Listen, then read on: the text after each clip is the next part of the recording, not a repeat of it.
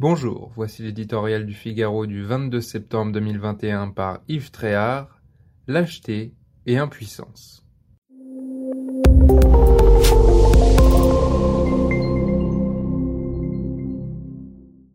Quelques critiques de cinéma n'ont pas aimé Bac Nord. Selon nos bons esprits, le film de Cédric Jiménez, sorti en août, serait trop facile, trop démagogique, trop caricatural.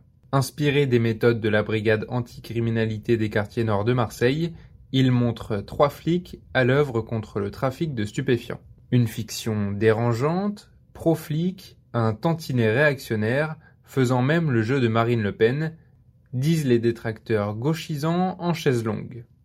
Le public, lui, se rue dans les salles obscures. Avec raison.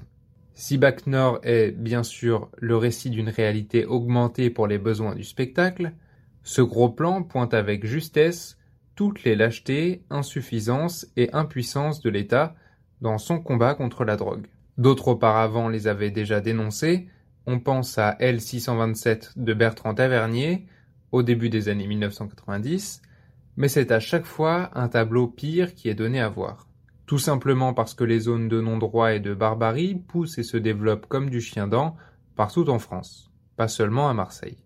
Et qu'en face, les policiers doivent toujours plus se débrouiller avec les moyens du bord. À eux de jouer, au péril de leur vie, entre ordre et contre-ordre pour infiltrer les mafias, remonter les filières, trouver des indices intercepter les livraisons. Leurs techniques ne sont pas toutes avouables. Elles relèvent parfois davantage de la correctionnelle que de la morale républicaine. La hiérarchie le sait, qui exige des résultats coûte que coûte, soigne ses statistiques, mais assume rarement ses responsabilités. Alors, on cherche la raison d'État et l'on découvre la faillite de celui-ci.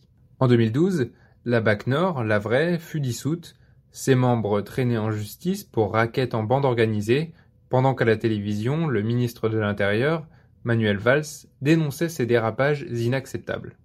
Neuf ans ont passé, depuis, Marseille voit défiler les présidents de la République et leurs ministres, les bras chargés de promesses. En vain, le trafic de drogue continue ses ravages.